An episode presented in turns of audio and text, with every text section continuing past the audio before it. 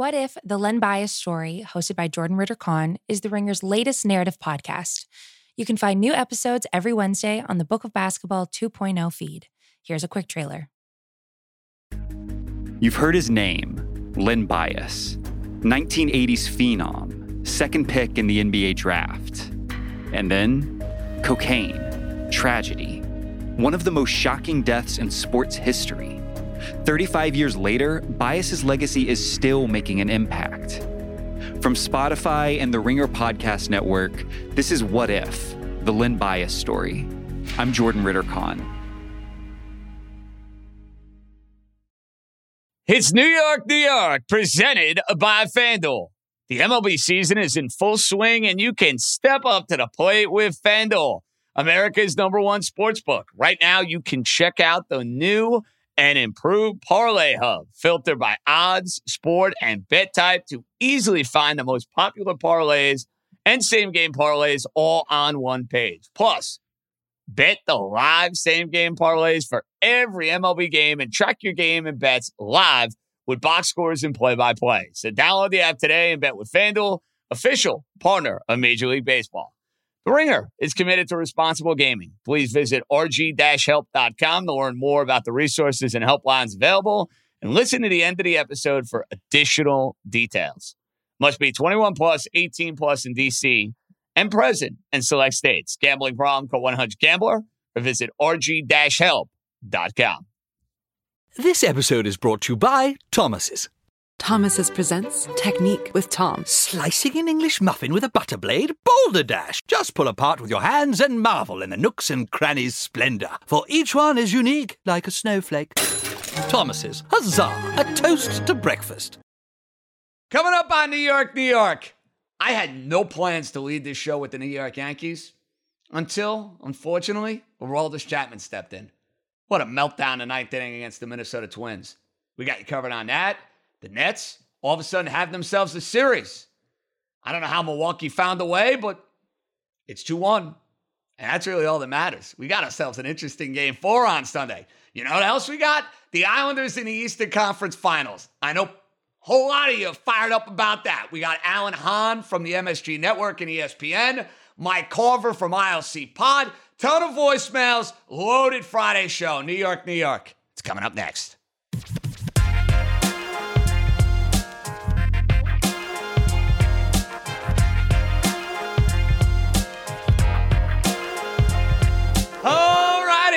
Roll, baby. Welcome in New York, New York. Of course, right here on the Ringer Podcast Network. Happy Friday, one and all. And I gotta admit, I didn't think there was a chance in hell that at 9:30 tonight, I was going to be leading this particular podcast with the New York Yankees. They're playing the hapless Minnesota Twins. They had won the first two games of the series. Bats are finally showing signs of life. I could push the Yankees to the back burner here, and a net fan can have a little bit of fun, and I can have a little bit of fun at the net fan's expense, and Milwaukee's back in the series. Well, all of those beautiful plans that I had in this little pea brain of mine completely went out the window when Aroldis Chapman had the meltdown of all meltdowns in the bottom half of the ninth inning. And it's tough to kill Chapman on a team in which you've had plenty of people to kill. He has been beyond dominant. It, to me, has been the best stretch he's ever had in a Yankee uniform. He'd only blown the one save against the White Sox. I think he'd given up one or two earned runs. I think it was one earned run on the year, for goodness sakes.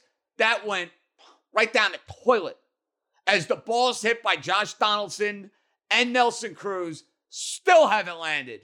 And instead of talking about a feel good sweep, the Yankees' dominance of the Twins continues. The Yankees get the perfect remedy going to Philadelphia. Now you leave Minnesota with a bitter taste in your mouth. And this hurts. You know, this is not going to get the sort of outrage that you got from me after the Red Sox game. Because listen, over the course of 162 games, you got to be real. You're going to lose games like this. Your closer is going to have an off night.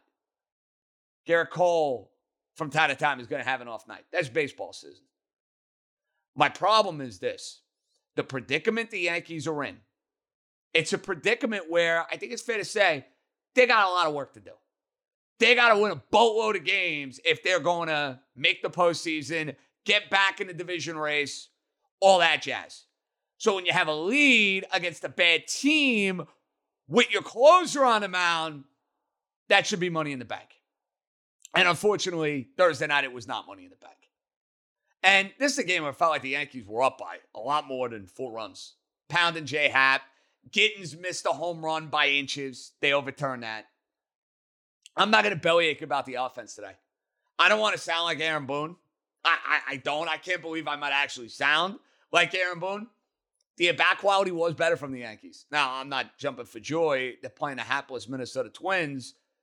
Sanchez looking good.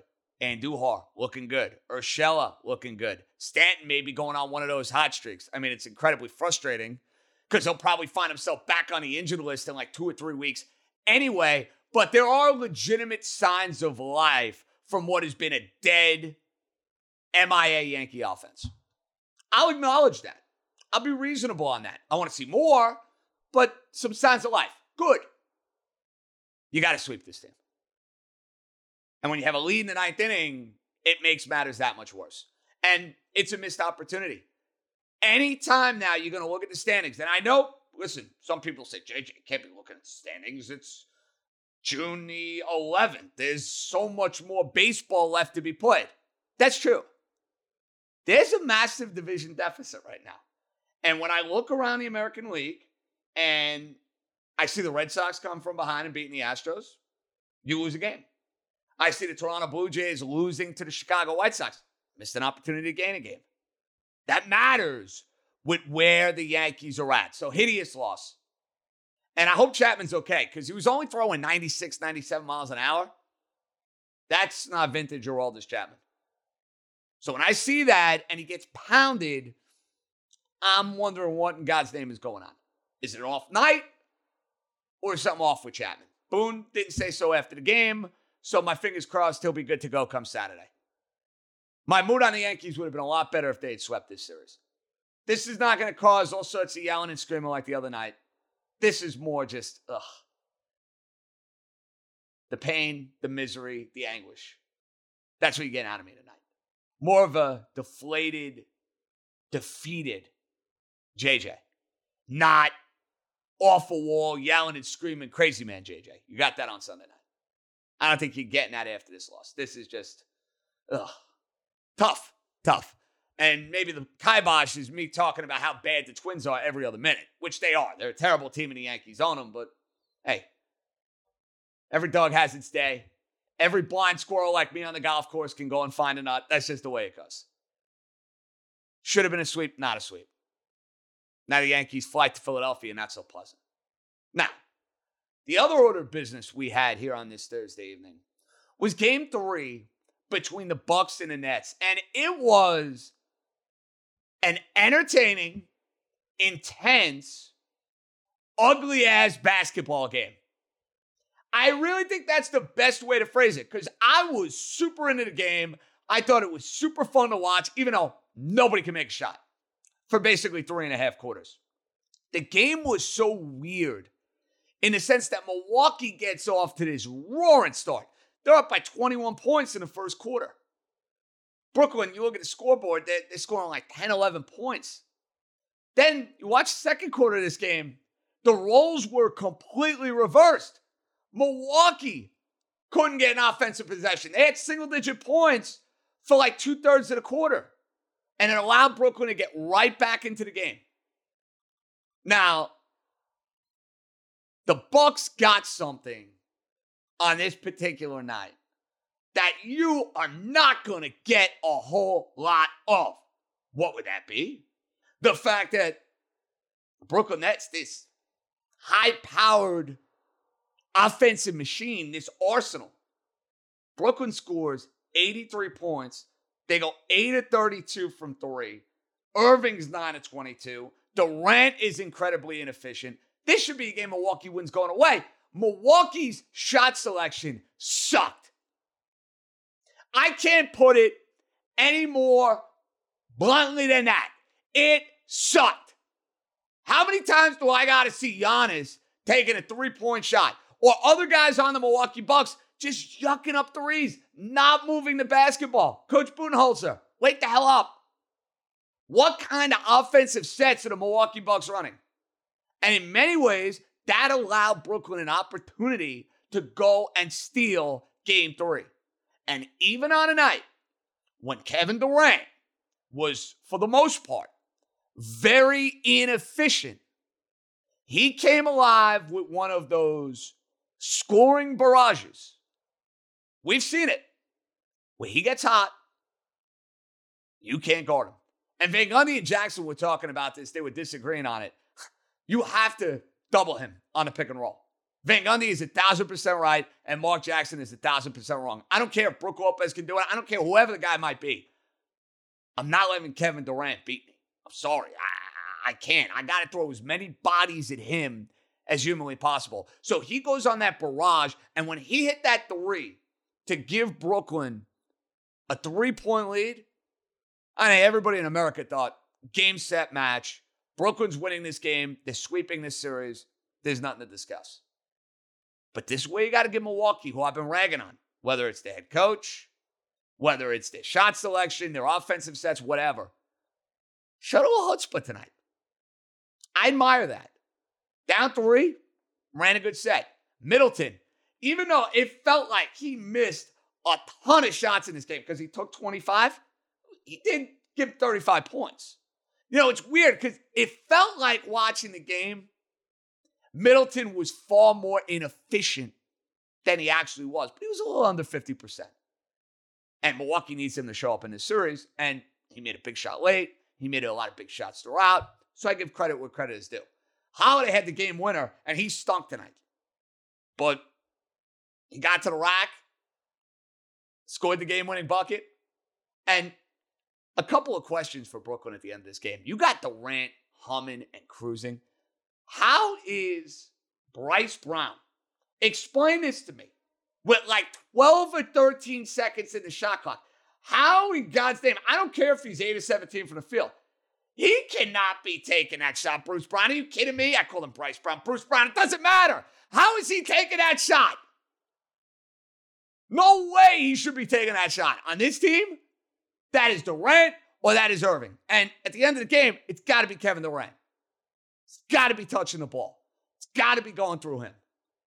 So that possession for Brooklyn was no bueno. And at the end of the game, I know Giannis said this when he was doing the interview. I felt the exact same way. I thought the Durant shot was going in. I thought it was going to be a tie game.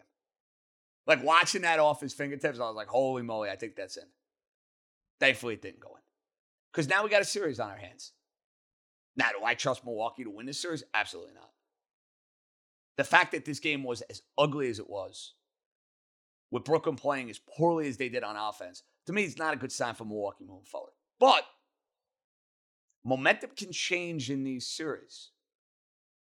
Does this start the confidence train for Milwaukee that they're alive and well?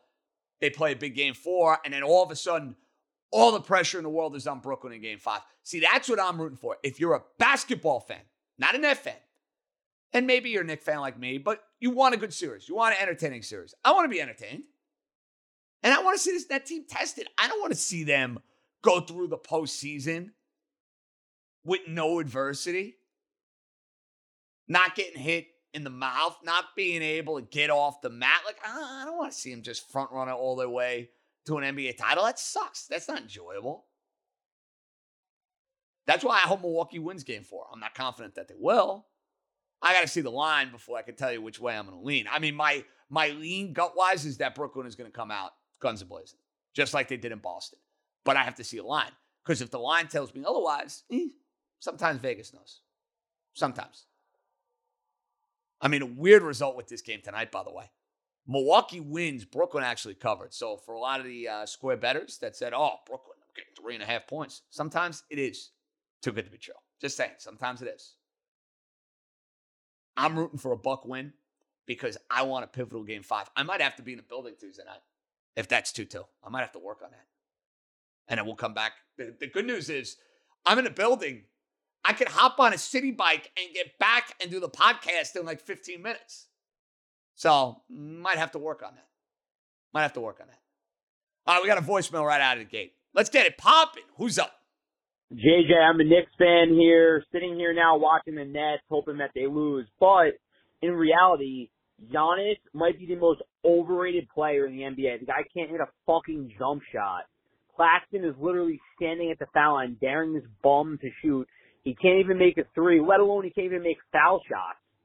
The guy's holding the ball like a clown for over 10 seconds every time he shoots. I'm so tired of this guy. In my opinion, he's the most overrated star player in the league. The guy will never win. He cannot shoot. Let me know your thoughts. Unfortunately, the Nets now are going to have an easy cruising to the finals. All right, later. Giannis is an insanely gifted player. So for me to come on the air and call him a flat out bum is ridiculous because he can just do things on the basketball court that not a whole lot of guys can do. But to your point, bum is a bit much. Can't can't put him in that category. It's just it's it's absurd. However, however, in these postseason series, his weakness is easily exploited. It's very easy to exploit. We saw it last year against Miami. We've seen it here in this series against Brooklyn. You go back, what was it? Couple of years ago in the Eastern Conference Finals, it was obvious when they took on the Toronto Raptors. Giannis does not have the trust and the confidence to knock down that outside shot consistently. But that's why if you're Mike Budenholzer, you cannot let him take three after three after three and let him settle. Sooner or later, you got to get it through his head. Hey, this ain't working tonight. Get to the rack. But if I'm Steve Nash in the Nets, yeah, I'm I'm daring Giannis to beat me from three. And if he's gonna beat me from three, you know what I'm gonna do? I'm gonna tip my cap. And I'm gonna say, job well done. You could take that shot all freaking night. Go shoot it. Bum is a bit much. Talented, freakish athletically, flawed from a shot perspective, yes. Biggest flaw to his game.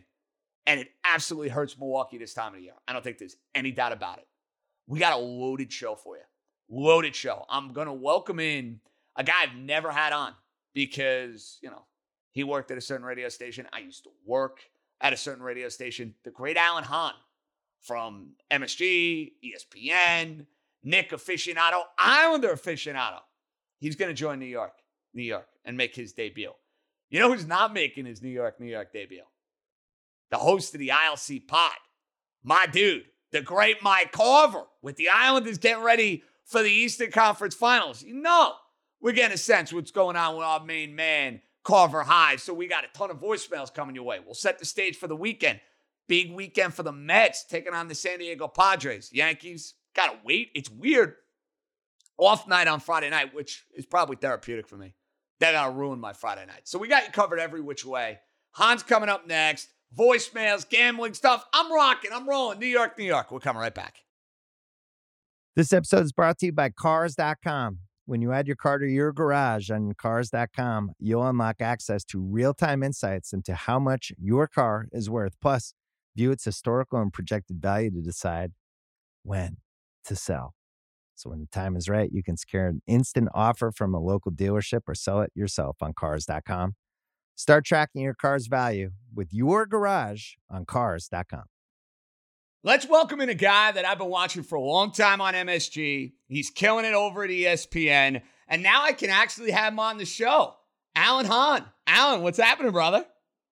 It's great to get to talk to you and they'll get yelled at for it.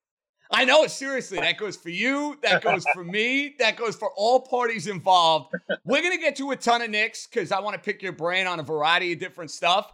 But I got to start here, bro. Something that's near and dear to your heart. How about those New York Islanders? What a story they have been. Man, they, they have been such a story, not only just the success that they're having, but how about the example of what you do? What happens to a franchise that has been wayward when you get stable ownership? They hire a capable leader to run the franchise and stay the hell out of the way. It's amazing. And Alan, you're covering a team right now that plays at Madison Square Garden that, dare I say, might be taking a page out of Lou and Barry Trotz' playbook. Just saying. Great comparison, right? Barry Trotz comes into the Islanders. They have talent. They have a young team. They have a core that just never got over the hump. You bring in a guy with this with the pedigree, with the resume that he has, and they become a team that just is a contender every year. You know, again, a team you know what you're getting every night. They play hard defensively. They shut it down. Uh, he gets everything he can out of his players. Tom Thibodeau, same thing happens. You bring him into the Knicks, a wayward franchise. They have a young core. They have some players. He comes in. He brings what you know, what he's about. They get that identity and they put that identity to practice and they turn into winners. Like sometimes that's really all it takes. It really does. Stars matter in sports, but coaching still matters, especially when you've got a, a young team. So it's a really good parallel between the two. So, Alan, as a whole, do you have any bitter feelings with this Knick year? I don't personally. I mean, Atlanta was just flat out better. I thought they deserved to win. Like, I don't look back looking at the year, looking at the series, and having this sort of feeling of disgust because – Listen, the Knicks were a 20, 28 win team before the year, I thought. I mean, I didn't have lofty, crazy expectations. So, do you look at this playoff series and in any way does it kind of take away from what they did in the regular season? No, how can it? I mean, think about I think it's ridiculous. Started. Thank yeah, you on that. I, I just I, needed some reaffirmation. That's oh, all, you oh, know. I, I hate the narrative, and, and don't get me wrong. This isn't from a you know you know orange and blue colored glasses perspective that everything's great. No, it's not about that it's always like you got to, where did you come from? And where are you headed? I never looked at this year as a must win, like, got to do it all kind of thing. They, they won nine games in a row late in the year, and that got them to where they were able to compete for the fourth spot. Before that winning streak, which no one saw coming, before that, they were going to be a fight for the 7 10 play in, and everybody would have been happy with that. If you get into the 7 10 everybody would have been just like, wow, they played for something, and that's pretty good. And they look like they're capable now. But because of that winning streak, it skewed everything. So nine games out of a 72 game season, suddenly the goalposts are moved. Suddenly the expectations change. Come on. Like it's not like that. So they do what they do. And to me, it only proves two things. One, Tom Thibodeau was supposed to be coach of the year because he got so much out of out of who got more out of less than him. Number two, they overachieved this year. That's a good sign. But JJ, this is the beginning of something. Unlike the last time they made the playoffs, when it was like the window's only this year, and if they don't do it, it'll close. And that's what happened. They couldn't get past the Pacers in 2013, and we know what happened after that. This is only the beginning because of all the cap space and the draft picks that they have to build eh, to build off of what they got done this year. Alan, I think that's a great point. And, you know, I'm a guy who's been beaten down by the franchise, growing up with the Riley Knicks, growing up with Patrick Ewing. And I love the Thibs hire, might I add. I said it last summer. I said he's a program builder, he's a winner. But I didn't think it was going to happen overnight. So even when they got off to a good start, you know, 5, 10, 15 games into the year, Alan, I, have been so burned over the years. I'm like waiting yeah. for the other shoe to drop. And then I watched them. I want to say it was a bunch of losses in like February into March where they played Philly and they played Brooklyn. Yep. And they just kept scratching and clawing. And I'm like, okay, this team is legit. This team is for real. This team is taking on the personality of its head coach and they've taken on the personality of New York. You're a guy that's doing this every single day in the sense that you're doing pre and post after the games for MSG. When was the moment for you? Maybe it was preseason, maybe it was game one where you watched the Knicks, you watched them under Tom Thibodeau, and you said, "Wow, they're better than I thought." I uh, the full buy-in because I'm like you. Like I got so skeptical about everything. Like even like it took me forever to finally buy in on Julius Randle. Like everybody was on. Like I was one of those idiots that before the season's like, all right, see if Randle needs some stats, trade him by the deadline. You know, Obi Toppin just starting four going forward. Let's you know, like that's like Randle isn't really part of what you're doing. And then when he got up to a good start, I'm like, all right, it's got a couple of good games. I need to see more. Like I wouldn't trust anything I was seeing. I'll tell you the moment. And it was after a loss. All right. They were on that West Coast trip. And that was supposed to be the killer. That trip was supposed to ruin the season. That trip, when you saw the second half schedule, you said, oh, okay, typical NBA doesn't want the Knicks to be good. Like that's what every Knicks fan thinks. NBA doesn't want the Knicks to be good. Who gives a six game West Coast road trip with both LA teams in it? Oh, and Denver too. Who does that to a team in the final two weeks of a regular season? Only the Knicks have a schedule like that, right? That's how New York fans think. So when we saw that, I thought that's going to be the death knell. Then they get the first two wins, which you should have. It was the Rockets, and then a really gritty win against a really good Grizzlies team on a back to back. And I thought, okay, you're showing me something. And you get smoked in Denver, which is you're supposed to. You know, you're not ready to play. You kind of let the game go away in Phoenix. And then I'm like, all right, this is going the wrong way. Then you beat the Clippers on national TV. Whoa, okay. Now you at least got a three and three trip, but you can steal a four and two trip. What? They lost that Laker game on a great shot by THT in the end. That game they shouldn't they should have never won that. They should have never had a chance to win the game and they could have. The getaway game on a West Coast trip, they should have been exhausted and they were battling tooth and nail all the way to the end. And it took a big shot to beat them. After that trip, they coming home four, they, three and three when they could have been four and two, very close to four and two. And that's when I said, you know what? This is legit. Like they've got something brewing here and I can't wait. And it's funny, I said to myself, I can't wait to get to the off season to see how they build off this thing. That's how excited I was off of a loss. And now you look at this off season, Alan, and listen, Randle had an insane year. He deserved most improved player. Mm-hmm. New York City fell in love with him. He had a terrible postseason series against Atlanta. They had a yep. great defensive game plan for him. He might have forced the issue a little bit. Didn't play great. My biggest fear with this team moving forward is that they're going to build a team that kind of has a ceiling of 45, 46 wins. And look, you want to show players around the league that you're taking care of your own. So it's a very delicate balance with Julius Randle. So I ask you this question How do you handle Randle moving forward? What is your move? Well, it makes sense for him financially if he waits too. You got the option, pick up the uh, the option's already picked up. That's you know done deal, right? You got him for next year. His bonuses kick in for what he was able to accomplish. So it's a little more than what you expected to pay, but that's all right. It's still not astronomical in comparison to production. Then you have one more year because if he takes an extension now, it's less money than if he goes to free agency. You have his bird rights, and then you can give him a max if you know he has another great season. So it it, it doesn't make sense for him to take less now when he can get more after another year if he bets on himself.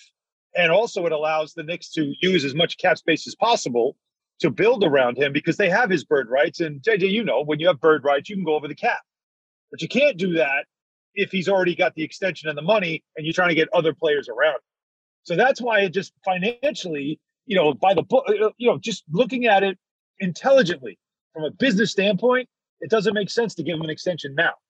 It makes sense to pick up the option, ha- see him have another great year, then go into free agency. Yeah, you know, you risk losing him, but I think he's made it pretty clear he's happy here and he knows he can get the most money from you, not in 21, but in 22. So that's why I, I would just say that's how you do it. That's important because you're right. I also now wonder do they have the ability to build this team and also the patience to build this team where you get stars because that's what you need to win? Or if they kind of, well, if we just like get some names and put it together and then you become that team that's just always a, you know, fifth or fourth seed, but never has a chance to win a title, you know, you're on that treadmill. That's what you fear also obviously everybody's going to be dreaming about Dame Lillard. And uh-huh. listen, Dame Lillard in a Knick uniform or in any uniform for that matter. I mean, you're going to be doing dances if you're a fan. Oh, yeah. Let's say that doesn't happen. Okay, Alan? Let's say the Dame Lillard pipe dream is exactly that. What is your move? I They got to get more dynamic at guard. They got to become a better shooting team. Who are the guys you're targeting? If you're, you know, Leon Rose, if you're World Wide Wes, and you find out from Portland, yeah, the, the Lillard thing, it, it ain't a thing. You got to go elsewhere. What's your counter? If Lillard's not your guy, then I think Lonzo Ball is somebody you got to look at. I love it. I love yeah. it. That's my dude, Alan. That's yeah. my dude. That's music to my ears. Finding a point guard in this league is so hard to do. But one thing this coaching staff has proven is they can, they really make talent better. Like the Knicks became, the players on this team got better as the year went on. And that says a lot because they were a team that had no shooters. And by the end of the year, they were number three in the league in three point shooting. I mean, you look at it and go, how the hell is that possible? Because they just, they work with it and work with it and just get better and better and better. You know, I, I find that so you can get a guy like Lonzo and make him better. And he's still very young in his career with the potential that he has and his vision. He fits, he checks a lot of the boxes this team needs an organizer who can run an offense, a guy that can defend that position, his, his three point shot has gotten a lot better, even though it's kind of ugly, but it's gotten a lot better. I just think he's a good fit when you think of all the boxes checked. Like I, I don't have nothing to do with Kemba Walker. I'm sorry, it's that that ship has sailed. I would have loved to have had him a couple of years ago, but not now. Kind of broken down. You can't go down the road of the broken down vet. You can't do it. So I'm feeling like that's the direction you go. If you can't get a guy like Dame, if you can't trade your assets for a star, then I would stay young. I would not try to bring in somebody that has a name but might be on the back nine and also, you know, might not be be- the best fit. Because this group, JJ, this group, one other thing about them that you know not a lot of said is outside the the coverage of the Knicks is they really their culture is interesting. They're all gym rats. You know, there's not guys that want to be in the club. There's not guys that have other interests. They just want to get in the gym and get up shots. That's the kind of guys they are. And so you got to be careful to if you bring in a guy that might also start, you know, pulling some guys to the club, changes the whole dynamic of the, of the team. So I think that's also important to, to, think about when you think about who you're bringing in. You mentioned gym Rat. I think of RJ Barrett. I Yes. see the improvement year one to year two. And Alan, he's always going to have a link to him that he's not Ja Morant and that he's not Zion Williamson. But I heard Knick fans trying to make the argument that this guy was a bust after his first year. It was like the dumbest argument known to man. and I think he shoved it down a lot of people's throats last year, outplaying Ja in what to me was one of the best wins of the year. It was a Friday night. I remember watching it over a couple of pops. Might have hopped on the Knicks on a live line, full disclosure on that particular night. Uh, but Barrett was a beast that game. And I think it's not unreasonable to say that he can take his game to another level, not to the point, Alan, where I look at him where he's the number one player on a championship team. But I think All Star and RJ Barrett in the same sentence is very, very reasonable, right? He's that glue kind of guy. You know, I, I I didn't like how this year he would get lost at times in games, and I blame that more on the system. You know, lack of point guard, lack of a guy that would understand this guy's hot or this guy's winning his matchup. Let's keep feeding him the basketball. I think a lot of time they just had they were so Randle reliant that you know RJ just wouldn't touch the ball. Like I'm sorry, even in the Heat series, there were a couple of times where I thought to myself, "Man, you got who's you got Trae Young on you? Like everybody get the hell out of the way, give him the ball." Like that's all it should be. It should be he's got he's being guarded by Trae Young. Get out of the way. But they didn't do that, and so I just I'd like to see if you know his game can can change with you know better ball movement, more more plays called for him because that dude can get to the basket whenever he wants. Now I'm with you. I don't see you know star ceiling for him, but I see a guy that's going to be an important. I call him a foundational piece because in big games he plays his best. He never gets rattled, even after like a poor shooting game, even after a couple of like a slump where he can't make a three like he did early in the season, 0 for 20. He just stays so even keeled, like never changes his expression. So I'm I'm curious to see how he continues to grow because only 20. Like, I think he turns 21 next week. He's still so young in his career, and he's so already really strong. But I'll tell you what, though, if Dame Lillard is available, he's going to have to be a guy. Whatever go, it right? takes. Like, you know no, what I'm? Alan, Like- that goes without saying. Yeah, There's not one player on this roster I wouldn't trade for Damian Lillard. right? Not like one. like Donovan Mitchell. Like, yeah, it, it- you know, whoever you are trading for that's already at a star level, that kid is on the. He's got to go on the table, and you got to be ready to do that. As much as you love him, you got to be ready to do it. You're a national radio host. You're also a guy who knows New York very, very well. And the Nets, of course, are a bigger national story than they are a local story. I mean, all you need to know is watch the Knicks in the first round. And I'm not trying to rag on a Net fan, but Oh, it's the Nets true. are playing the buzz. But it's Alan, you know this because you live here in New York City. You're doing national radio. The Nets are the story nationally. And then you walk around town locally, it's like they don't even exist. It's it's so funny. So after Game Two in the first round, the Knicks beat the Hawks. Right, it's their first playoff win in eight years. Seventh Avenue, because right outside our studio, Seventh Avenue was Oh, it's flooded. Like, Madhouse. I saw the video. It was a stop Madhouse. traffic. They're banging on the windows of our studio, like going nuts. And they had stopped traffic. You can get a car through Seventh Avenue and between 34th Street and 31st Street. You couldn't get a car. Nothing. Like that's it was a sea of Knick fans celebrating, hanging on lampposts, and it looked like a championship was just won. It was a playoff win, right? So locally, yes. But when I tell that story on national radio, people are glazed over like, get over it. Nobody cares. But then you talk about Kevin Durant, people are like, oh my God, isn't he amazing? He's playing two years since he, he popped his Achilles and he's right back to where he's playing. So the energy is so much different because of the stars they have versus then when you talk about it on New York level, there's not as many people that are as excited. Now, again, the Nets are fun to watch, and that's a talented team. But it's just a level of excitement is much different when the Knicks were playing. Now, I'll say this. Now, as the Nets are moving on, and I mean, they're already, we'll see what happens with uh, the series with the Bucks, but they're already off to a dominant start. Like, now you start to turn your attention to them. But I don't know. Here's what I say, JJ. The Nets can win the championship. And on the day of the parade, the conversation will be what do the Knicks need to add to their roster so they can catch up to the Nets? 100%. Right? 100%. That, that, the conversation would and be more how about, how about that. this? How about the Nets having a championship parade in my neck of the woods down Atlantic Avenue, uh-huh. and the Knicks go and trade for Damian Lillard? So much for that parade. On the same you know, day. like yeah, there you go. That would be see you later. That's don't, when that's when the, po- the Post and the Daily News pull their main guys off the parade so they can cover the Damian Lillard press conference. That's it. Get them to the garden immediately. I need the The, Nets the to not win a backups, the I, I, I, even though I'm invested preseason in Brooklyn Alan, it's blood money. I want Brooklyn out in the absolute worst way. So you cover the NBA very well. Philly or somebody out west, who's got the best chance of knocking them off? Clippers. Why? Because of Well- star power. Clippers or Jazz, I would say. I thought it was the Bucks. They have not proven that to me. I thought for sure the Bucks would give them a series. It has not been yet, and that's so disappointing to me. I don't. Philly will give them trouble because they're big and they're physical, but they just. I don't think they have enough firepower. You got to have enough offense to keep up. You really do. You're not ever going to shut them down. You're going to slow them down. But I think Utah, because there's just such a good team and they play great defense and they get after you and they got depth. I mean, their their their second line off the bench is really good. They got two guys that were up to six man of the year.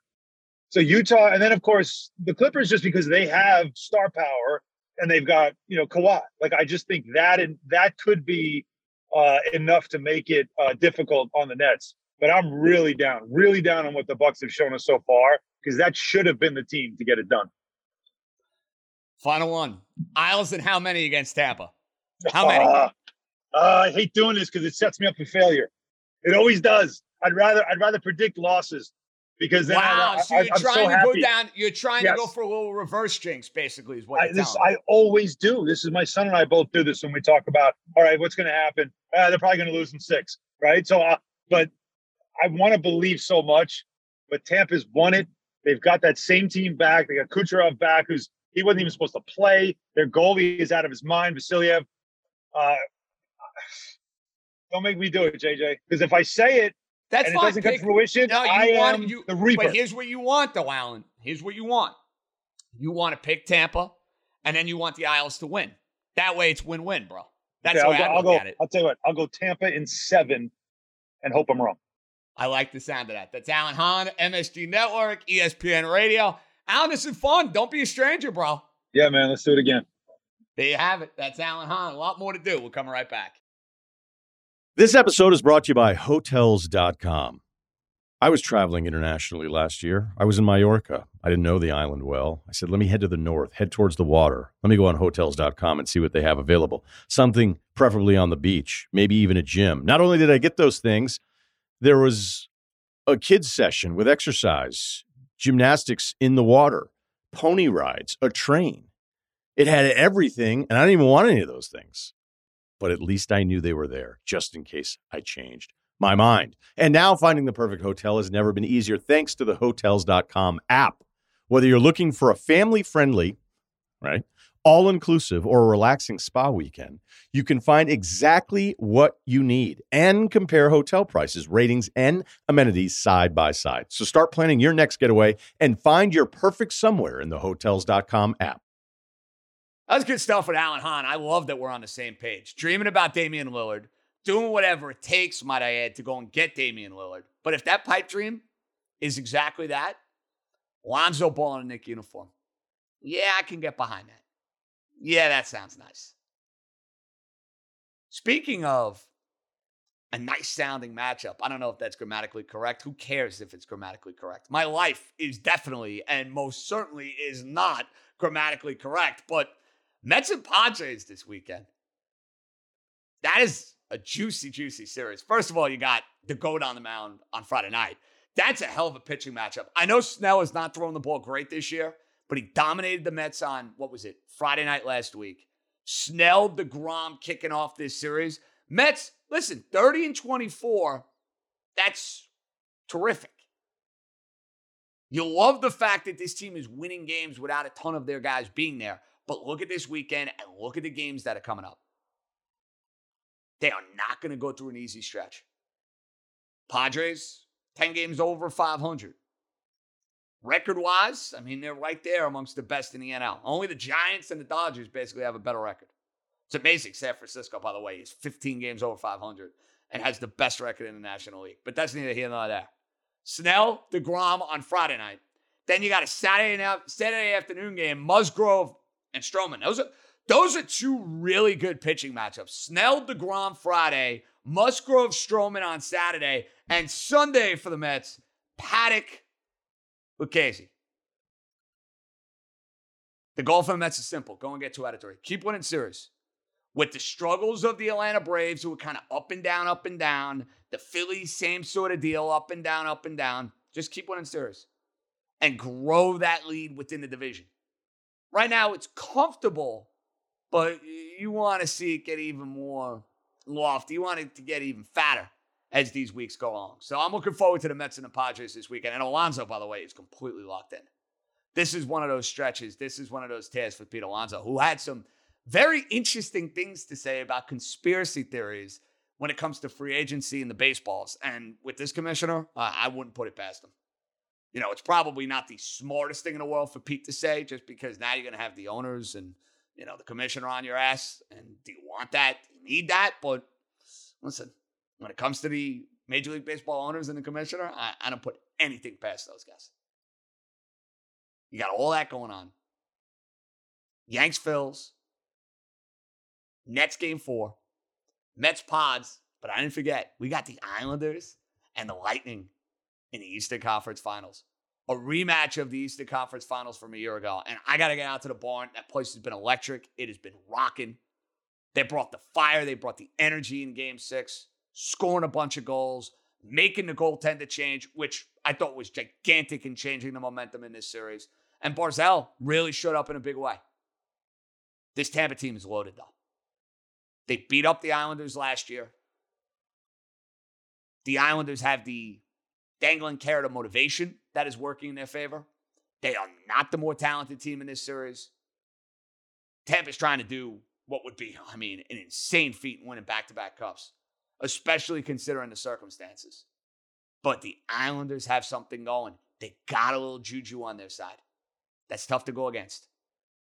I'm looking forward to those crowds at Nassau Coliseum game three and game four. Really looking forward to those crowds. And they're live. Listen, I don't look at the Islanders in this series and say I have no chance to win. Because I was skeptical against the Bruins, and my opinion dramatically changed. And once they won game five, I like their chances in game six. Islanders are absolutely live. And they one of four teams left playing. That's beautiful sight. Voicemail time. I wonder if we had some folks who made their way to the Nassau Coliseum. I mean, it should be a, a nice, interesting mixed bag as we're kicking off for Friday. So let's get it going. Who's on the horn? What up, JJ? This is uh, Ahmed from Staten Island. I just watched Chapman disgustingly fucking blow a save against the Twins. We could have swept them like we should have. He just gave up two massive two run shots. Do you think he developed his off speed stuff with the sticky stuff going out there or not? I don't know if I'm being overly reactionary here, but what do you think? Let me know.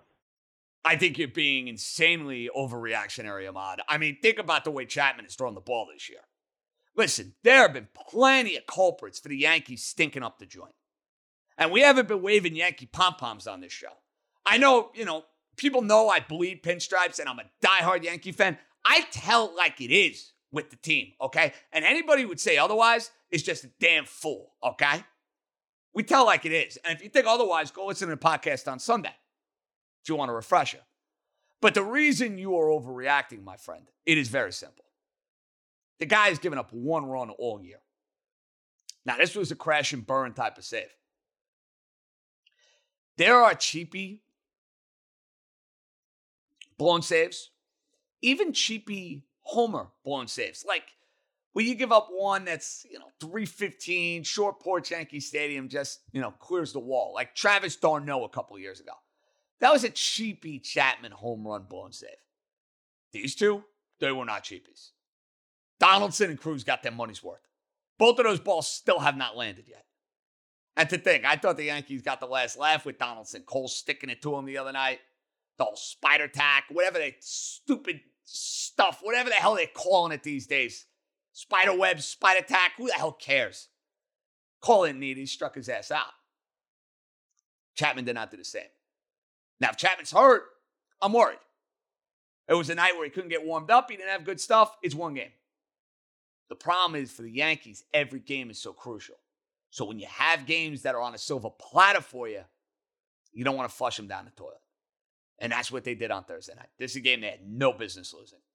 And it's on the closer. Case closed. Who's up next? John, it's Gabe from Queens. First time, long time, and holy shit.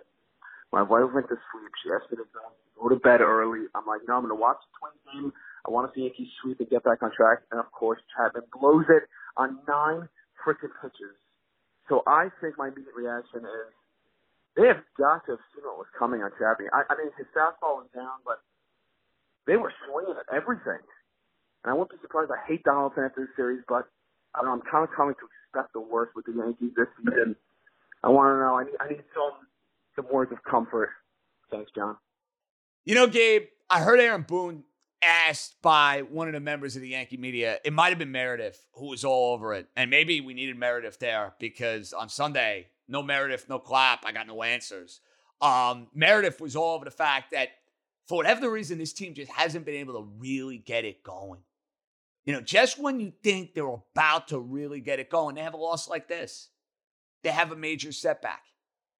That's something they have to address down the stretch, meaning late June, July, August, etc. And this is one of those games. I'm going to keep saying that till the cows come home. I'm going to keep saying until I'm blue in the face. As ugly as it was, as shocking as it was, you lose games like this. Mariano Rivera blew games like this. Like it happens. I just hope Chapman's okay. Because at 96, 97, that is not the stuff we've seen from Aroldis Chapman all year. It's just not the stuff. He's been unhittable. Tonight, Twins were digging in. That was batting practice for them. And now the Yankees got to go and get two in Philadelphia. They need to go get two in Philadelphia. They're two and one on this trip. I want a six and two on this trip. Because they're not sweeping the Blue Jays. They never play well against Toronto. I'd sign for two out of three right now. I would. Yankees need an extended stretch of winning baseball. And I know I was talking about this yesterday if you guys are listening to the locker room. I know I've been hard on the Yankee manager. I have. Because I haven't been pleased with his job performance. I haven't been pleased with the team's job performance. They're in the World Series. I'm thinking about getting a dog. Don't have one yet. We're thinking about it. We're thinking about it. Come wintertime. The Yankees are in the World Series. No. Kate might uh, cut off my fingertip if I have all the say in the world about naming the dog, but you know, for the sake of New York, New York, I'm a man of honor, and I will honor this request. Yankees go to a World Series. That dog's going to be named Booney. So, Aaron, if you're listening, you want to be a part of the Jastremski Sanchez household for a long, long time, you better get to work because I'm a man of honor. I pay my debts. I'm like a Lannister, baby. I pay my debts. What can I say? Who's up next? Hey, JJ, Shaw, Long Island, live from outside Nassau Coliseum. Yes! The Islanders dominant, dominant win over the Bruins, living no doubt, baby. Final four. Who would have ever thought it would happen? Fucking so pumped, my man. As you said, let's go. Monday, Wednesday, or Friday, you're going to be at the Coliseum. Tell Mike Carver what's up. Completely dominant effort tonight, and bring on Tampa. Revenge never tasted so sweet. Let's go, baby. Underdogs all the way. Don't fucking bet against the Islanders. Let's go. Peace. I love it. Shawnee fired up from the Coliseum parking lot. Maybe made his way to the Marriott afterwards for a couple of pops. Good for you, if so. Um, I love it. I absolutely love it. They're a fun team to watch. They play together. They have different guys stepping up. They got two goaltenders they trust. The star players are finally showing up. Nelson with a big game the other night. If we have a home game on a Monday, Wednesday, or Friday, I will do my darndest to get out there because I've never been to a game at the Nassau Coliseum. I've never been in a barn. And, you know, as a guy who lives and breathes New York sports, I feel obligated in this particular series to get out there. So if you guys see me out there, first round's on me. Just let me know. And if I go out there, I mean, I'm calling the car service. I can't be driving out there. I want to have a couple pops and enjoy it with the people. And I'm invested in the Islanders. Listen, we had an Eastern Conference bet at the beginning of the year. I took them in the Penguin series. They won. I hopped on in the Bruins series, even though I didn't feel confident, and they won. So I'll go down with the ship. It goes down against Tampa. That's fine. I'm getting 220 odds. Let's go. I'm going to keep riding that wave until, you know, the wave knocks me over. Then it's time to say goodbye. Who's up next? What's up, JJ? Steve from Brooklyn. I'm listening to your most recent pod, and I'm hearing you talk about Giancarlo Stanton being the one mistake in recent years, which isn't wrong. But you mentioned payroll flexibility and not being a good fit. That's all fine and well, but the Yankees don't need payroll flexibility. They're the Yankees. You can have, beat $230 million and have Ronan Brantley. This isn't about payroll flexibility. It starts at the top with Hal Steinbrenner, who actually owns the Yankees, but he hates it. He literally hates owning the Yankees. The guy, you know, he's looking at his race car, his uh, airplane magazines, and not worried about the Yankees at all, as long as they're making him money. So you know what, Jay? I just can't see how this organization moves forward, World Series wise, with, with Cashman and these guys. I, I just don't see it. So uh, that's my little rant. So that's it. Steve, I'm glad, my friend, that you were able to get that off your chest. That's number one. Number two, you're not wrong. The Yankees should be over the luxury tax. There's no excuse for them not to be over the luxury tax. Here's the problem Hal Steinbrenner is going to look at a team like Tampa Bay. And I'm not saying this is the right way to do it, but he's going to make this argument. He's going to say, hold on a second. Tampa just beat us, whooped us a year ago, and did so with a such and such payroll. Why do we have to have this 270, 80, 90, 300 million dollar payroll when in reality, I look at teams that have spent in my tenure that amount of money that haven't won. After 2009, teams underperformed. 14, they spent a ton of money. Got to give up draft picks, etc. I'm not defending it, Steve, because to me, you're the Yankees. You have unlimited resources. You're selling $15 beers. You're charging $40 for parking. You have the legend seats that, by the way, are as good as it gets if you ever get them. Food, top notch, lobster tails, the whole deal. Seven, eight, nine hundred dollar tickets. You can afford it. This regime, though, not willing to go that far. And that's the knock on the current ownership group. They want to win, they'll spend, but they're going to spend at a cost. That is not something that you used to say in the old days with George. That's just a reality. The Yankees were going to be the number one payroll. They were going to spend the most amount of money. And if there was a problem, they were going to throw their money at their problems. In a trade, free agency, whatever. Now they're far more tight. They're far more cautious. Baseball has changed. So it's not the wild, wild west like it was maybe in the late 1990s or in the early 2000s. It's not.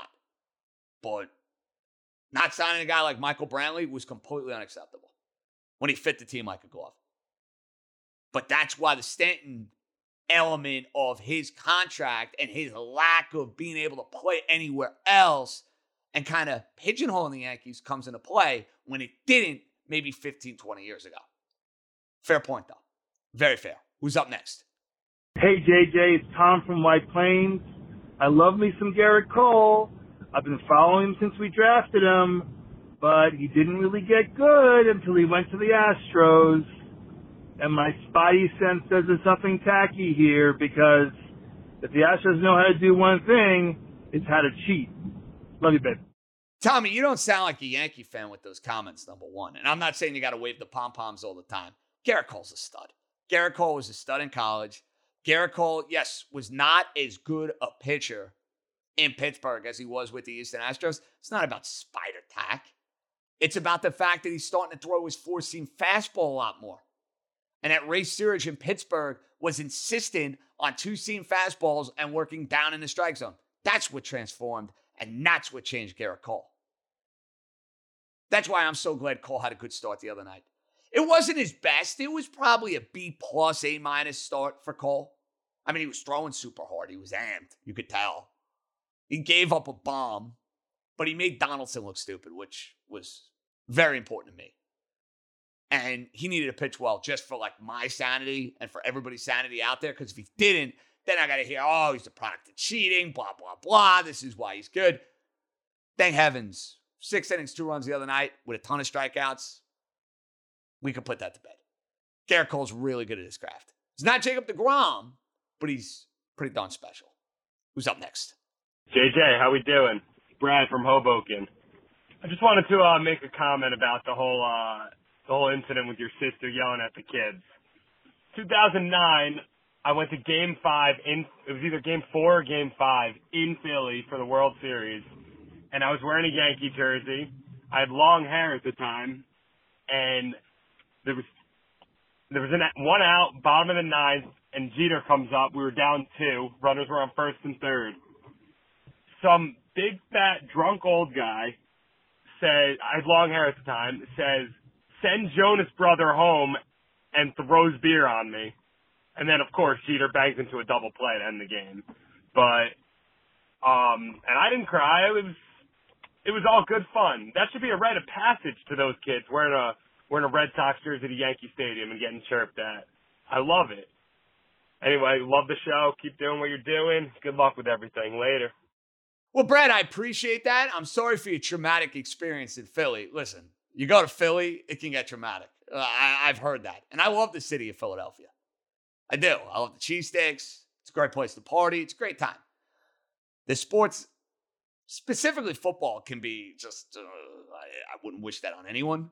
Um, and I wouldn't wish you getting beer thrown on you, to be honest with you. That's classless. If you're going to do that, you're a scumbag fan.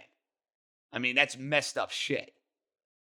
My sister yelling at 10 year olds, I mean, uh, I would argue she got to find something better to do, but she's into it. And it was playful, you know, and I believe her. I don't think she's bullshitting anybody. She's not cursing at the kids. She's not like verbally abusing the kids. Hey, and there's something to be said for you got little kids chanting Yankee suck at Yankee Stadium. I don't care what age they are. Yeah, you might have to say something.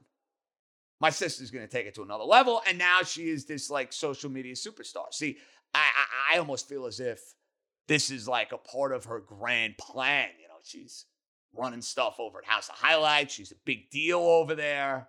And now instead of, you know, delegating what goes viral, it's her videos that go viral. So, I mean, I, I can't believe she got called a Karen in the New York Post. That was uh, tough to take for her. But, you know, I told her that's the price of doing business yelling at 10 year olds. You never know where the media is going to take it.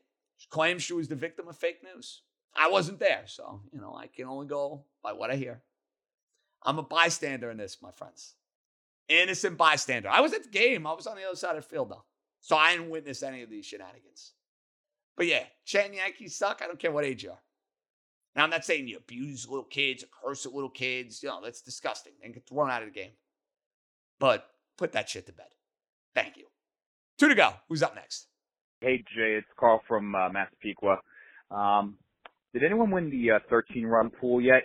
Um, and the other thing is, uh, it's good to see the Yankees uh, break out a little bit offensively. It is uh, the Uber driver and uh, Twinkies after all, so I wouldn't get too excited yet, but it's a step in the right direction.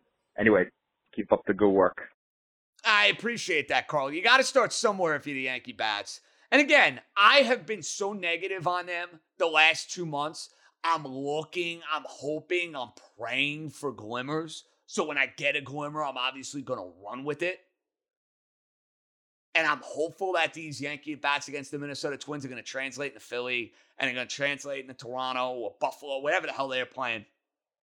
And throughout, you know, this next few weeks stretch until you hit the All Star break. I hope so. I got to see more. And you're right, beating the Twins up offensively is not exactly uh, the equation of getting you to the Canyon Heroes, but you got to start somewhere. I believe in the 13 run pool, and I'm not in one.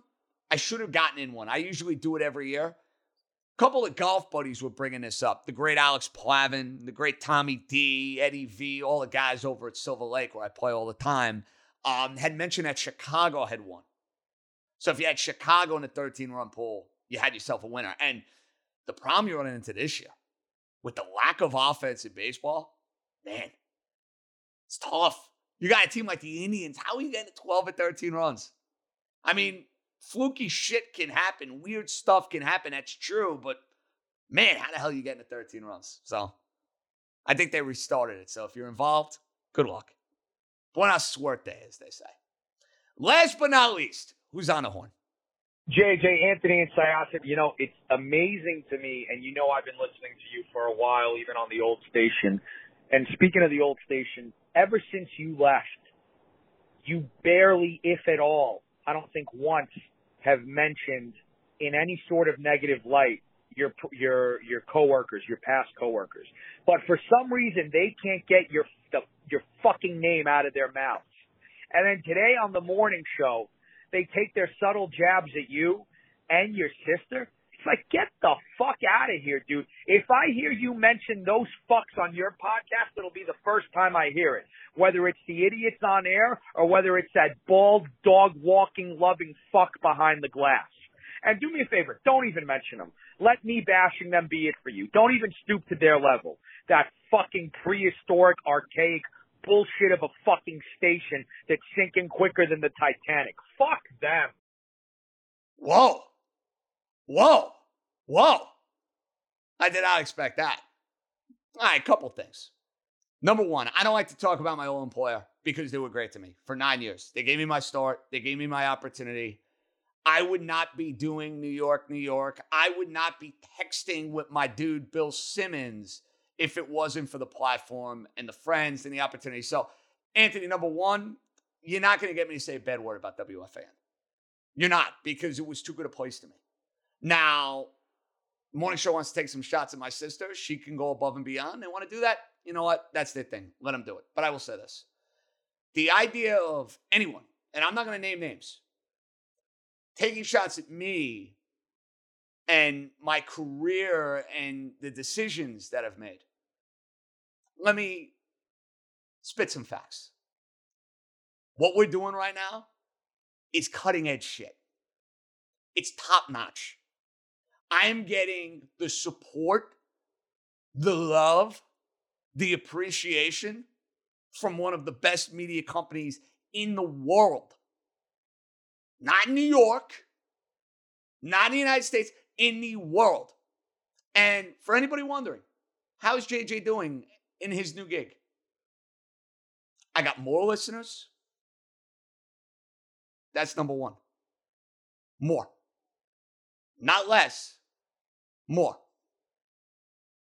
Number two, I have this love, this appreciation, great staff, great boss, kick ass.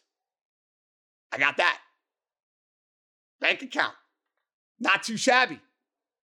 Better than it was three months ago.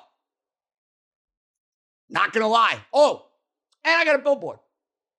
It's pretty nice. You might have seen it in Midtown. So if you're wondering how JJ is doing, and if you listen to New York, New York, I think you know the answer. I think we're doing A OK. Didn't expect that, but interesting way to wrap up the voicemail segment. All the love. We'll leave it at that. Coming up next, speaking about one of those lifelong friends that I met at my old employer, who no longer works at my old employer, Mike Carver, Mr. Islander himself from the ILC pod. He's back by popular demand, ready to rock and roll for the Eastern Conference Finals. He's up next. This episode is brought to you by Thomas's. Thomas's presents Technique with Tom. Slicing an English muffin with a butter blade? Boulder Dash! Just pull apart with your hands and marvel in the nooks and crannies' splendor, for each one is unique like a snowflake. Thomas's, huzzah! A toast to breakfast. So, with the New York Islanders rocking the barn, going back to the Eastern Conference Finals, you know, I checked my Twitter messages. I see one or two things today. My sister, who is like now this social media star, and when is Mike Carver coming back on New York, New York? So I, I can't speak for what's going on with Caroline. I can speak to the fact that Mike Carver is ready to rock the host of the ILC pod. What's happening, brother? What's up, JJ? Good to be back with you, man. Carol making a statement all I mean, over listen, the place in the last hey, 48 she's hours. I Coming mean, out hot, geez. bro. Coming out hot. She's hotter now than Caroline. the Islanders, for goodness sakes. That's saying something. Who Really, knew? She really has. But no, big Islander run here now, JJ. Uh, listen, since the last time I've spoken to you, they have taken down the Penguins in six games. They've taken down the mighty, big, bad Boston Bruins in six games. The Islanders are hot, baby, and they are back for the second year in a row in the final four of the NHL Stanley Cup playoffs. It's amazing to, to see. You would appreciate this. I don't even think I told you this. Um, and my boss might not be particularly happy about this, but it's fine. We're allowed to air some grievances on New York, New York. I got a text from Bill in Los Angeles about a week and a half ago, right after game one. You know, he's bragging about Boston, City of Champions. I get it. He's won a ton of rings. Great. Good for you. And mention that the Bruins, even though he doesn't care about hockey that much, are going to win the Stanley Cup. Mike, that didn't age particularly well. Just saying. no, that did not age particularly well. And listen, as we know, they've done a lot of winning up there. But this team, Jay, I'll just give you this on the Bruins uh, for really quick. That group has been together for a very long time. I mean, Marchand, Bergeron, you know, the Rask, the whole deal. The window, JJ, for them, I mean, it's if it's not shut, the Islanders slammed it down. I mean, it, as close as you could possibly get with this series. They need serious retooling because their bottom three lines got worked by the Islanders. Two of their three defensive pairs got worked, and Rask is finished. So the Islanders really put the Bruins in the cupboard here for a little while, JJ. Now, you're one of these guys we talk almost every day. You did not go into the Bruins series looking at them as this overwhelming favorite. No. You thought the Islanders were live. You thought they had a legitimate chance to win, even after losing game one, even after losing game three. Down two to one in this series, Mike. What, in your opinion, was the biggest difference for the Islanders? Was it the fact that they made the goaltender switch, or was it the fact that they got their offense going? What do you think jump started the team more? Well, they made the goaltender switch after game one. So Sorokin played game one, and Varley. you can throw started- that in there. That's Yeah, fair. After yeah. game one, and, yeah. Varley did, and Varley went in in game two, and he played very well in Boston, and, and he carried the mail the rest of the way. For me, JJ, the biggest difference, game three to game four, is that the Islanders started to wear them down. That that's really what it came down to me. They were outplaying them for a couple of good stretches. Now listen, that top line on the Bruins, they are very tough to stop. You have to slow them down as best as you can. And Barry Trotz, as the series went on, he started to outcoach Cassidy, and he was getting the matchups that he wanted. And he put the Pageau line on the Bergeron line, and the, you, it's you can't completely shut them down, but he slowed them a little bit, and then he had the right matchups for his other lines that he was able to generate offense against the Bruin lines that couldn't stop them. So once the Brock Nelson and Beauvillier and Josh Bailey line got going, things started happening, and Matty Barzal, JJ, who didn't do a lot, did nothing really in the Penguin series, and in the first two games of the Boston series, suddenly in game three, towards the end of game three, you started to see Barzy come around. And then in games four and five, he really exploded. And for your best player to finally get it going, that really pushed the Islanders over the top. Now they get ready for Tampa Bay. It is a rematch of a series we saw last year in the bubble, Eastern Conference final. Did not go particularly well for the Islanders. So, Mike, you know this team better than anybody. Why is it going to be different this time around? Well, there's a couple of factors that weren't in play a year ago that you can factor in now. I think the biggest one is clearly the Nassau Coliseum comes into play. And I think I it- got to make my way to the Nassau Well, Coliseum for listen, one of we these will, games, by the we'll way. talk We about do this. I kind of know. I kind of know the schedule, so I'm going to tell you to start getting ready now. It looks like either Game Four next Saturday night um, at, at the Coliseum. I'm not going to make Game Three. That's going to be Thursday. I'm not going to make that one. But it looks like Game Four Saturday night, or the Game Six which would be uh, a week from Wednesday. So that one of those two, JJ. I think that might be the is- move because we don't is have television to worry about, by the way. And that Yeah. way I can get out to Long Island and get rowdy with the folks out at the barn. Because you know, I have never been in Nassau Coliseum, Mikey. Are All you these kidding years, me? I have never Never been to in your life? Never in my Oh, life. this is embarrassing. I'm sorry. well. I'm You owning need- it. Listen, someone listen, running that's high. fine. I'm going to own it. That's okay. That's fine. And you are going to go for an unbelievable moment. And I and I've been talking about this the last couple weeks, JJ. You know, that place is a dump. Like we know it's a dump. It but it has this special feel to it. And when they left there to go to the Barclays Center, I don't think a lot of people cared.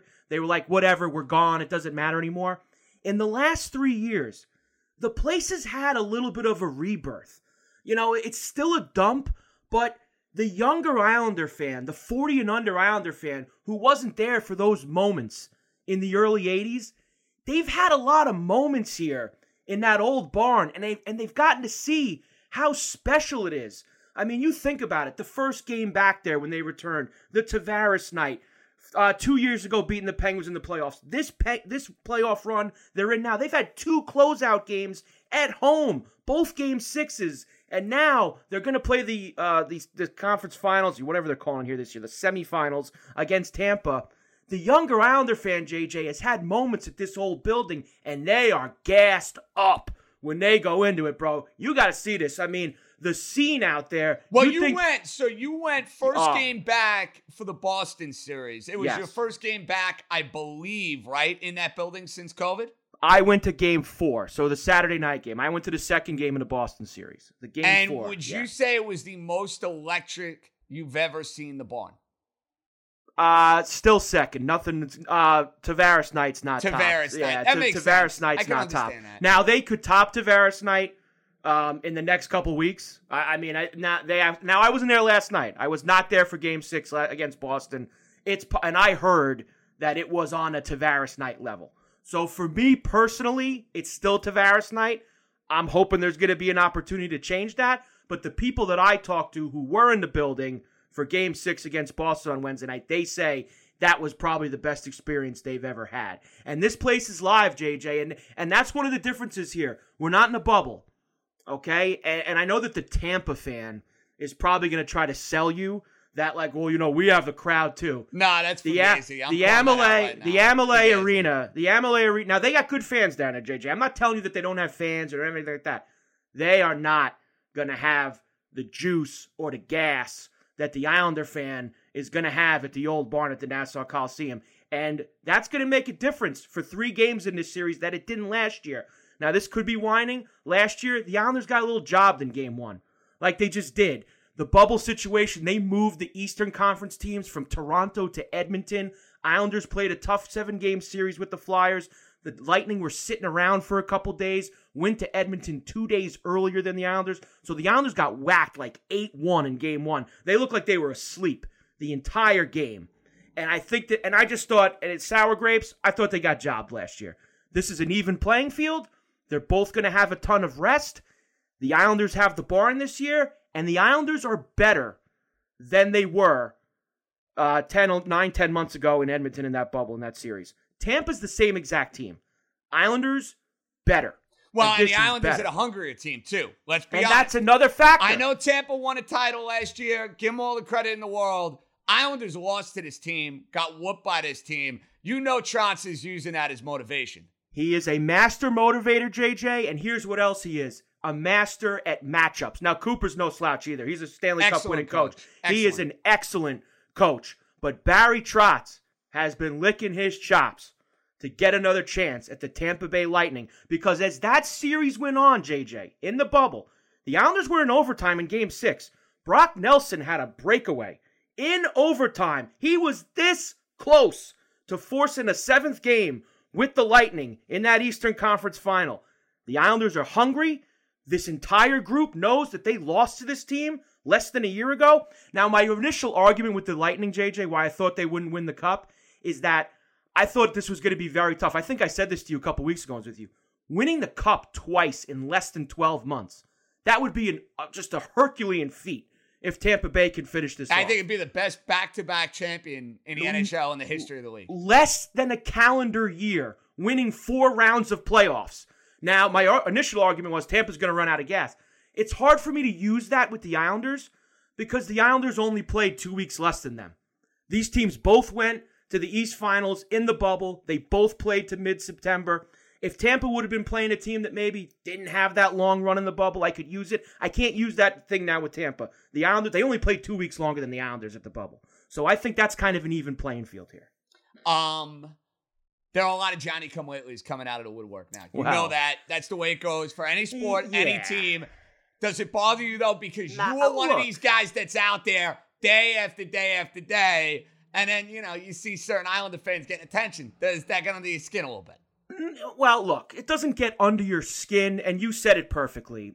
It doesn't matter what team it is. You could be the most popular team in town. That's true. You could be the least popular team in town. I mean, when the Yankees were winning World Series, JJ, there was plenty of people in that crowd who you could never find in the middle of July. You know, at a seven o'clock Friday night game, you would never find them against the Oakland A's, and people at Met games that you would never find in the down years. So it happens in every sport. Is it kind of strange, like when you're now either at the Islander game or you're watching it? The but that's what happens. You go, you make a deep playoff run.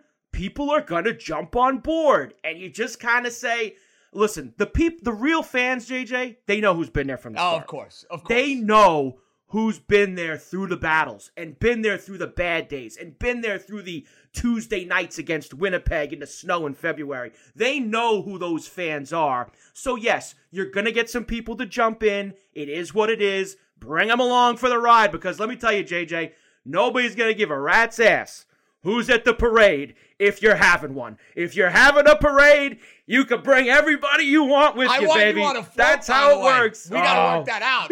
I mean, maybe Macchio or Kevin Connolly. Well, you know- one well, of the listen. big wigs can take care of you there. I want Uh, you on a float. Kevin, obviously, uh, Action Park Media with the Isle Seat podcast. So, uh, believe me, me and I- I'll send a text out. Let's well, listen, you on a I talk to Kev. I talk to Kev every day, and try, I'm sure that if it happens, Kev's gonna have some juice, and we'll try to make it work. I like the sound of that. Okay, barn aside now. The Islanders are going to win this series. Tampa is a loaded team. They're a super talented team. Give me the biggest X factor, crowd aside.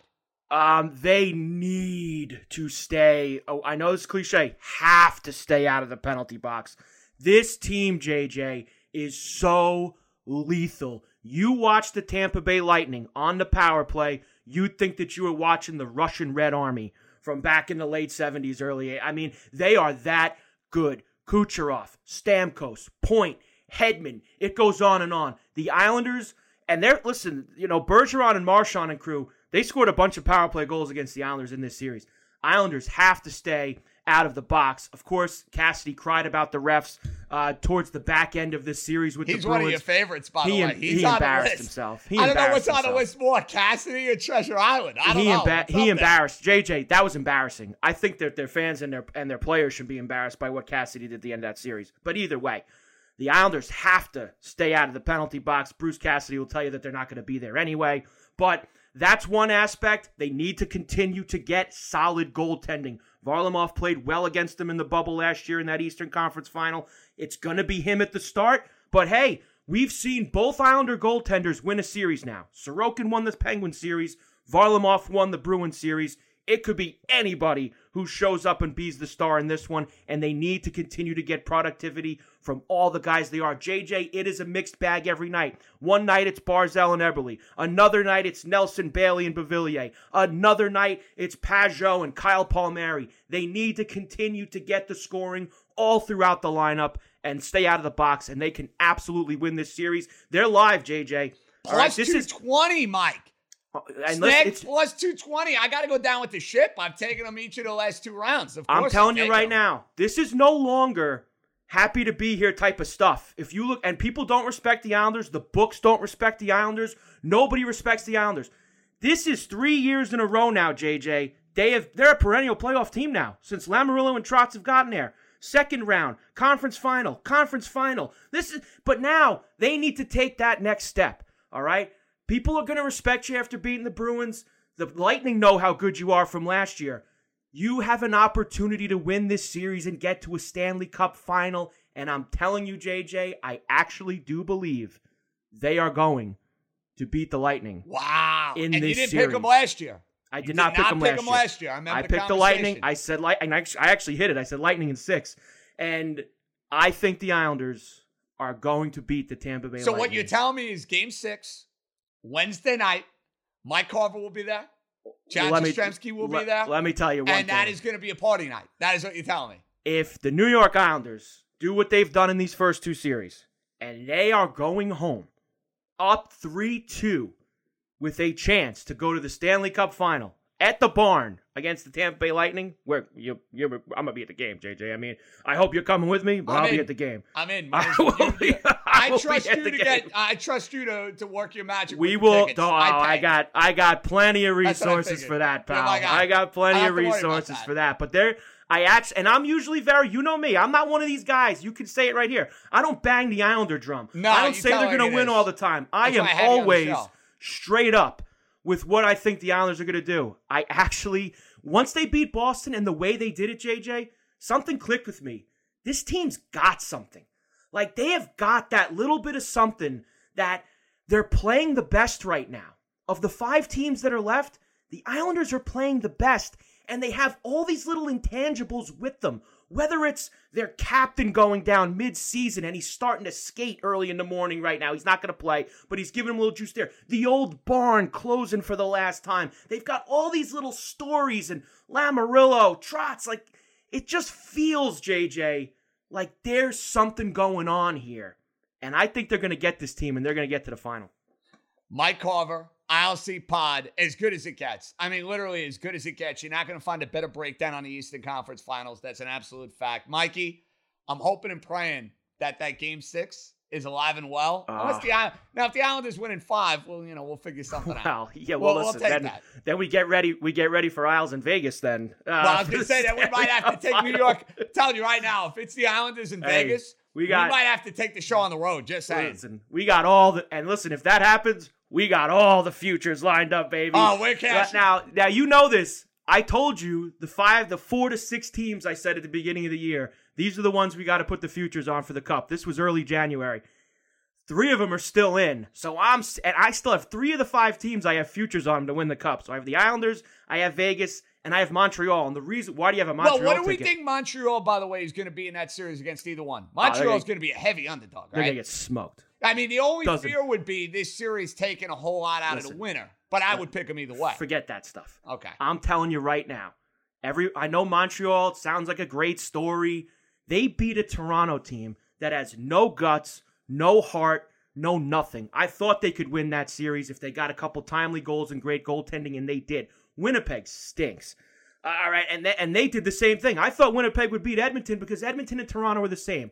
Star power, two or three stars, no goaltending, no defense, and no heart. And those teams always lose in the playoffs. So even though Montreal and Winnipeg stunk, they were able to win those series. And then they play each other. The North Division was a joke all year. It's actually sad that Colorado and Vegas got to play each other while Montreal gets to go on here to the Final Four. Montreal is going to get embarrassed by whoever wins that series. That's how ugly it's going to be, JJ. Carey Price can't save him here. It's over. Thanks for hopping on. I can't wait to do this again. Hopefully, maybe at the end of this series or the next series. Always fun, JJ. Mikey, talk to you, buddy. Later. See ya. That's our dude, Mike Carver. I mean, you don't get better Islander back and forth. That guy has been bleeding Islanders since the minute I met him. And it would be apropos if my first game in the barn is with Carver High. Now, the scene for this weekend is awesome. Nets, Islanders, playoff, basketball, playoff hockey. I want the Nets in a situation where they got to sweat back in Brooklyn for game five. I'm hoping and praying that's the case. Yankees go take two games from the Philadelphia Phillies. Mets in a position here with the Padres. A little bit of a statement series. Tougher games on the horizon. And listen, anytime DeGrom is on the mound, it's must see TV. It's as simple as that. Now, before I give you my plays for the weekend, there are a couple NBA games that I like that I've circled immediately. We might as well hear from the money man himself, the great Jeff Money's on the horn. What up, dude? What up, JJ? Jeff Money here with a handicapper pick. This is going to be for Friday the 11th. I'm going to pick both NBA games. My money play the first game. I'm going to take the 76ers minus the one over the Hawks. I like the way they handled themselves in the second half of that game. I think it's going to continue from their last game. So give me the 76ers minus the one in game number one. Game number two, I like the Phoenix Suns plus the one and a half over the Nuggets. I thought they were pretty much in full control of games one and two. I think it's going to continue. I don't see the Nuggets winning there at home. So again, in game number one, my money plan, I'm going to take the 76ers minus the one. In game number two, I'm going to take the Phoenix Suns plus the one and a half. All right, JJ, let's go. I'm out of here. Take care. Little heads up and a little family action for our guy, Jeff Money. Because, listen, it's a Friday night. I don't have Yankees to watch. I will definitely be throwing a couple of shekels on these two NBA games. And, of course, with this show being powered by our friends over at FanDuel Sportsbook, of course, I'm giving you the lines up to minute, up to date over at FanDuel. I got the Sixers as well. I think the Sixers solved the riddle of the Atlanta Hawks. You saw it in the second half of game one. You saw it throughout in game two. I like where Philadelphia is at. Embiid, I don't see any issues. I don't see any problems with that meniscus. And I, I expect Philadelphia to get it done. So I will lay the point and a half. They'll go after Young. That's something the Knicks were not able to do in the first round series. I got the Sixers. I'm heads up with you, though, on the other game. I think Denver's going to have a moment.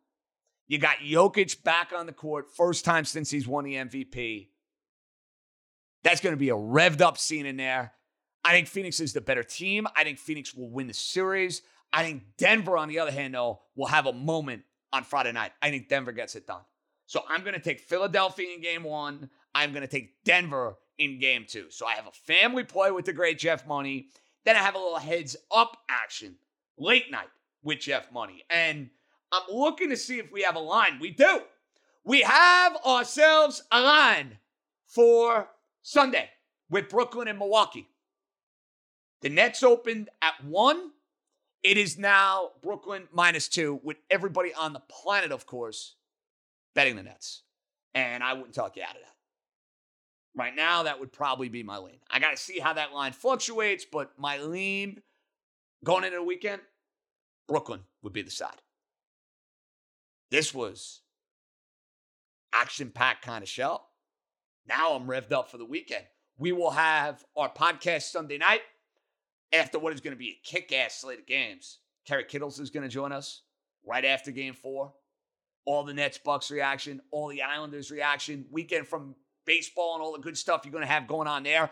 I hope we're back. And if you want to get in on the voicemail train, which is important, the voicemail train is how I operate, it's how we roll, it's how we function. If you want to do that, 917 382 1151. 917 382 1151. JJ signing off. Enjoy your weekend. Live it up.